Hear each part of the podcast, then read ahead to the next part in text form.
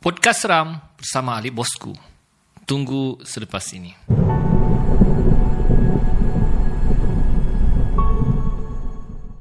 Assalamualaikum warahmatullahi wabarakatuh dan salam sejahtera. Selamat datang ke channel Ali Bosku. Baiklah channel ini banyak menyediakan video-video yang menarik. Jadi jangan lupa untuk subscribe dan tekan butang loceng untuk update video-video yang terbaru. So guys, selamat datang ke podcast Seram Ali Bosku sekali lagi. Ini sudah ke episod yang ke-10 guys. Wow, 10 episod sudah. Terima kasih kerana masih setia mendengar uh, podcast Seram Ali Bosku setiap hari Kamis, malam Jumaat, 9 malam ha, di channel Ali Bosku. Ada beberapa kisah seram lagi saya ingin kongsikan kepada anda. Ha, jadi sebelum saya mulakan cerita seram saya, saya mohon kepada pendengar untuk kongsikan, sharekan uh, podcast seram ini kepada rakan-rakan yang lain. Uh, kepada yang mendengar melalui Spotify, uh, begitu juga sharekan kepada rakan-rakan anda tentang podcast seram ini. Uh, sebab uh, perkongsian anda, share anda, like anda, komen anda dapat membantu memperkembangkan channel ini lagi kepada rakan-rakan lain dan ya meri motivasi saya untuk memajukan lagi channel ini. Jadi jangan buang masa lagi. Kita ke podcast seram yang pertama. Baiklah, kisah seram kali ini terjadi kepada sepasang suami isteri. Si isteri ni hendak bersalin. Ha, jadi ha, suaminya sudah hantar ke hospital dan memang ha, kata orang hendak bersalin sudahlah, ya, hendak melahirkan anak. Jadi si suami menunggu dari jam 7 pagi sampailah ke tengah hari untuk menunggu istrinya bersalin. Tengah hari baru istrinya bersalin. Dan seperti biasa, uh, mana-mana ibu yang bersalin uh, akan ada uri bayi. Uh, jadi nurse tu bagi uri bayi itu kepada suaminya lah dan bagi tahu suaminya bawa pulang, cuci dan tanam. Jadi si suami pun akur dan isteri dan anaknya tidak dapat keluar kerana kerana uh, anaknya oversize. Kira, kira macam besar lah ya. Jadi isteri dan anaknya ditahan sementara di wad bersalin. Jadi sampai ke rumah dia tengok maknya tidak ada. Maknya tidak ada di rumah. Uh, keluar untuk pergi ke pasar. Jadi dia ambil uri bayi itu dia simpan di dalam peti ais. Dia tidak meletak di di tempat yang terbuka lah. Takut nanti di hurung lalat dan dihinggap uh, benda-benda macam kucing ke kan uh, nanti dibongkar susah pula. Jadi dia letak dalam peti ais. Dia solat zuhur lepas solat zuhur dia pun tertidur. Tidur tidur tidur tiba-tiba mak dia bangun. Eh kau sudah sembahyang asar kah? Uh, mak dia cakap oh. Dia pun yang terpinga-pinga oh asar sudah. Tapi sembahyang asar dulu. Mak dia cakap. Jadi dia pun pergilah solat asar. Jadi selepas dia solat asar baru teringat alamak aku mau tanam uri ni pula kan. Ha, mau mau suruh maknya cucikan lah ya.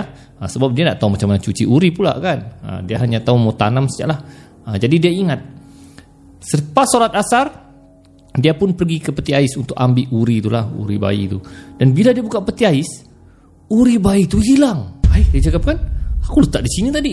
Mana pula uri bayi itu dia cakap dia tengok kiri kanan. Dia cakap dia, dia tengok di kosong dapur tidak ada Ha, kemudian dia panggil lah, Mak, oh mak. Dia cakap, Mak ada nampak ke uri bayi dalam peti ais ni? Tiba-tiba dia mak dia nampak mak dia berlari. Berlari ke ruang tamu dari macam dari bilik kan. Ay, kenapa pula maknya ni? Jadi dia pergilah. Pergi tempat maknya. Dia tegur, Mak, ada nampak uri bayi bayi kan dalam peti ais tu? Tapi maknya membelakang sambil macam makan sesuatu. Aduh, kenapa pelik mak aku ni? Jadi dia tegurlah, dia pegang bahu. Dia pegang bahu, dia Mak dia menoleh Dia terkejut. Maknya tengah makan Uri bayi tersebut Dia Astagfirullahaladzim Mak apa mak buat ni? Terus dia terbangun dari tidur. Dia sedar rupa-rupanya. Apa yang dia nampak tu hanyalah mimpi. Dan bila dia sedar Hari sudah maghrib. Dan maknya sebenarnya belum pulang.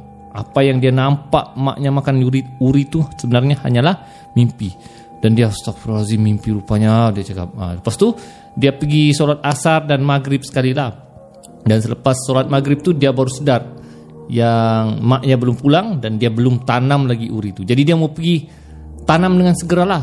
Bila dia pergi ke dapur, tiba-tiba dia dengar macam ada suara. Suara macam ada orang yang dia cakap, wah, cakap, ah, hendakkan benda tu betul-betul. Ini realiti kena cakap. Dia pukul pipinya. Betul ni bilangnya. Ya. Dan dia cuba intai siapa berada di dapur dan bila dia intai di dapur dia tengok peti air sudah terbuka dan dia nampak ada satu makhluk berbulu tengah makan uri bayinya. Dan dia tegur, kau siapa? Benda tu menoleh, mata merah, macam berbulu, macam Bigfoot lah begitu. Kemudian benda tu cakap, Aku lapar. Aku lapar.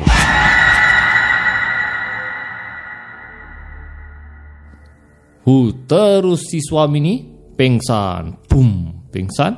Kemudian maknya bangunkan.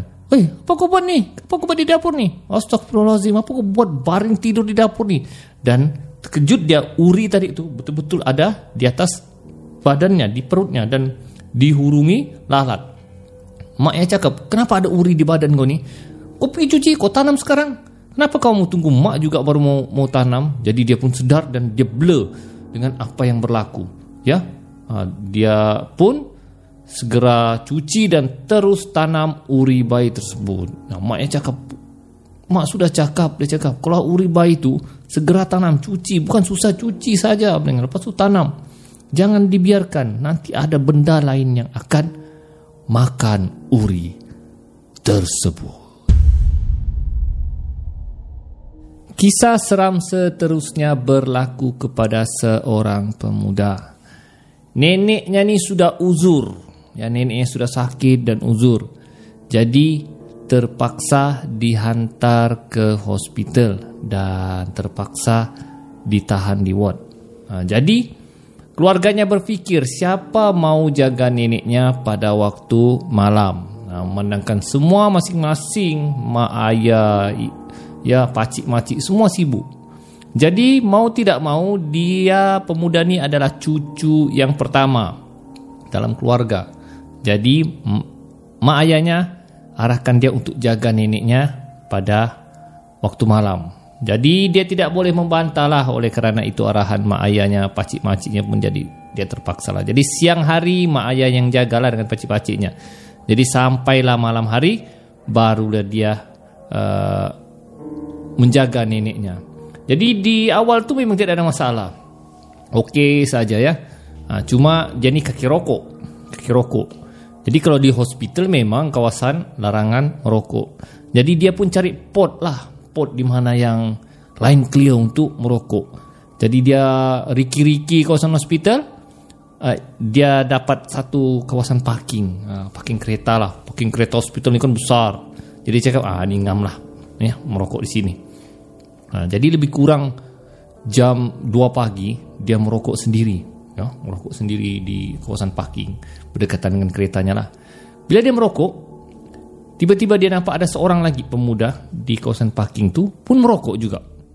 Cakap, oh ada geng dia cakap. Ha. Jadi dia pergi tegur, dia pergi tegur, bos ada ada lighter ke bos? Ada lighter, tapi orang tu tidak peduli. Dia buat de, dia cakap kan, eh sombong dia cakap kan. Ah, jadi dia dia nak pedulilah dia pergi cari uh, security. Kebetulan dia nampak ada security dari jauh. Kemudian dia tegur lah security. Bang ada letter bang. Uh, security tu pun bagi. Kemudian security tanya, tadi kau bercakap dengan siapa? Oh dia cakap, ada abang tadi itu tengah, tengah merokok di sana. Abang? Mana ada dia cakap, aku tengok kau bercakap sendiri siap tu. Dia terkejut, eh biar betul aku bercakap sendiri. Kemudian dia toleh lah, tengok. Betul. Tidak ada orang. Dia cakap, eh aku nampak ada orang tadi di situ. Ha, kemudian security tu beritahu hati-hati sebenarnya kawasan sini ni kawasan parking ni memang agak keras sedikit. Ha, jangan kau salah tegur. Hmm, tapi pemuda ni cakap ah mengarut dia cakap kan mustahil yang aku nampak tadi bukan orang. Mungkin orang tu sudah pergi ya. Dia macam macam masih husnuzon lah. So dia kembali ke ward ke ward uh, untuk jaga neneknya. Lebih kurang jam 4 pagi uh, dia mau merokok lagi. Dia cakap eh tak boleh merokok lagi lah. Ha, dia turun lagi pergi parking. Ha, memang kalau kaki rokok ni, tak boleh satu batang ya. Memang bila lagi jaga malam begitu perlu supaya tidak mengantuk memang kena merokok lah. Ha, jadi dia pergi turun lagi, pergi kawasan parking, dia nampak lagi lelaki tu tengah merokok. Ya tapi membelakang lah. Dia cakap, nah kan memang manusia lah. Dia cakap orang ni. Ay, aku pergi tegur lagi lah. Aku tengok betul kan manusia ataupun hantu dia cakap. Oh berani pemuda ni. Dia pun pergi tegur. Bos, ya pura-pura lah. Ada lighter lagi bos. Sekali lagi lelaki tu sombong. Ya, nak, nak tegur. Kemudian dia macam uh, tegur sikit lah. Oi bos, jangan sombong bos. Minta lighter siap pun. Boleh ke bos? Lelaki tu tidak menoleh. Kemudian dia tegur lagi lah, bos. Kemudian lelaki itu menoleh. Dan bila dia menoleh, muka sebelah lelaki itu hancur guys. Macam yang, eh buruk lah. Terkejut dia nampak. Astagfirullahaladzim dia cakap kan. Apa benda aku nampak ni dia cakap. Nah baru dia tahu yang ditegurnya tu bukan manusia. ya, Tapi hantu.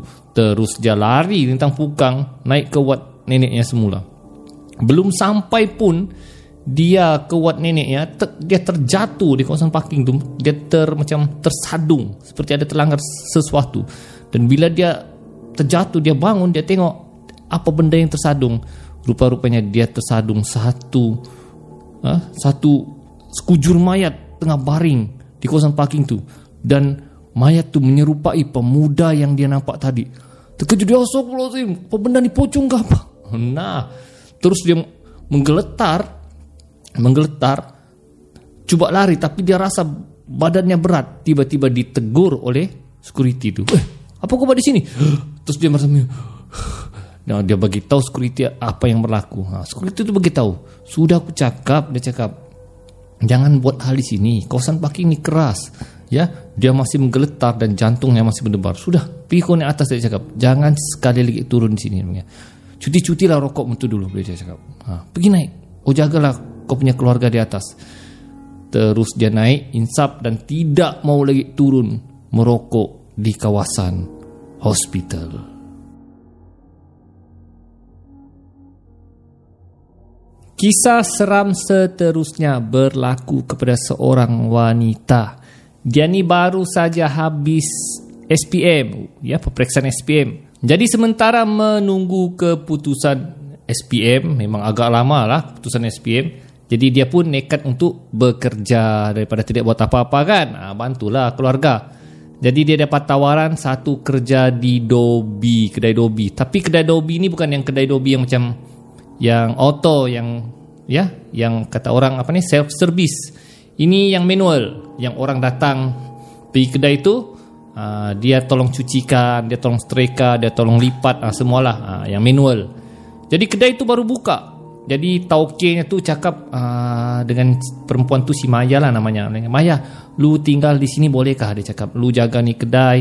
Saya sudah bagi tu luang solat untuk solat, you untuk mandi, yang untuk berehat semualah. Yang penting you you jagalah ni kedai.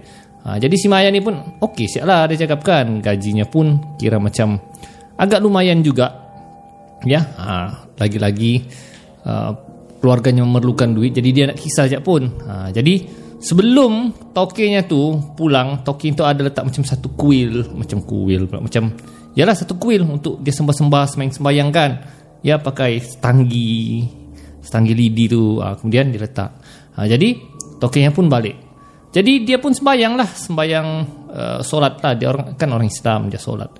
Jadi masa hari pertama tu saja dia bermalam di di dobi itu pun sudah diganggu. Ketika dia hendak solat, dia rasa seperti ada sekumpulan orang memerhati dia sembahyang. Ha, dia buat dek saja lah. Ha, dia pun sembahyang. Allahu Akbar.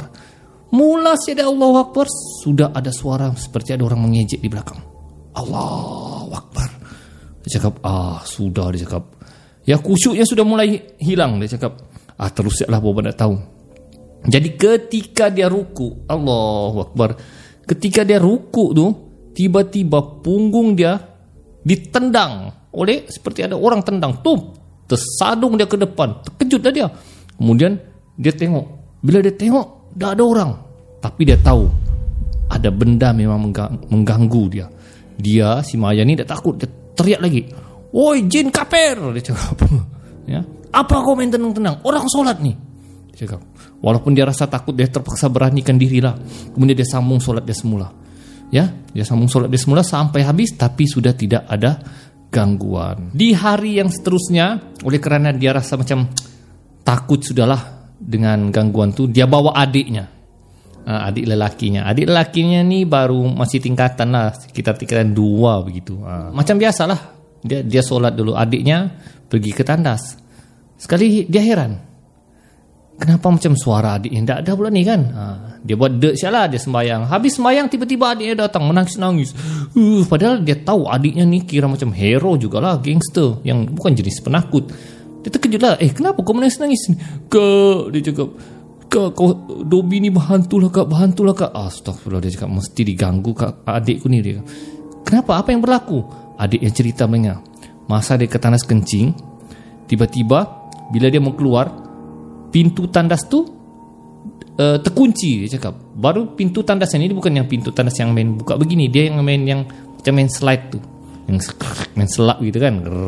Yang pintunya tu terlipat. Ha, jadi indah lah. Tapi tidak boleh terbuka. Seperti ada orang tahan dari luar. Jadi dia teriak lah kak jangan main-main kak. Sedangkan kakaknya solat. Ha, kemudian dia dengar suara macam garau. Biar kau terkurung dalam tandas. Rasakan kau. Udah terkejut Kak, tolong kak. Tapi kakaknya tidak dengar dia cakap. Sampai dia menangis-nangis dia cakap. Minta buka pintu tu. Tolong, tolong. Tapi tidak ada orang menangis berteriak. Tapi tidak ada orang buka. Tiba-tiba pintu tu tiba-tiba boleh terbuka. Dan bila terbuka dia tidak nampak apa-apa. Tidak ada siapa pun menahan pintu tu. Terus dia lari. Menangis dan menuju ke tempat kakaknya. Yang kakaknya, oh, sabar kau dek, sabar kau dek. Memang memang di sini ada keras sedikit. Tapi kau jangan takut, kita lawan. Tiba-tiba terdengar satu suara. Apa kau nak lawan? Kau nak lawan aku? Oh, berderau terus macam apa? Darah kakaknya. Dia cakap, apa benda ni mengacau ni? Adiknya lagi lah berteriak bila dengar suara tu. Ha, jadi, apa lagi? Kakaknya cakap, sudah kau kemas bajumu, kita pulang sekarang. Suara tu bersuara lagi. Kenapa? Kau takutkah dengan aku? Kakak yang bersuara, kau diam jin kafir. Dia cakap, aku hantar adikku dulu. Sabar kau, tunggu di sini. Kemudian suara tu ketawa. Dia kemas beg. Kedai dobi tu ndaklah dikuncinya. Biar terbuka gitu dia terus on motor balik ke rumah. Dia tak pedulilah. Esok paginya dia datang, nasib baik bosnya belum sampai. Dia kemas semula dan dia jumpa bosnya. Bos, saya berhenti bekerja, saya tidak sanggup kerja di sini sebab ada gangguan yang sangat teruk dia cakap. Ada benda yang mengganggu mereka di dobi ini. Tokinya cakap ayah janganlah jangan berhenti ya jangan berhenti. Tapi dia tidak peduli. Dia berhenti sudah kerana dia tidak tahan dengan gangguan hantu di dobi itu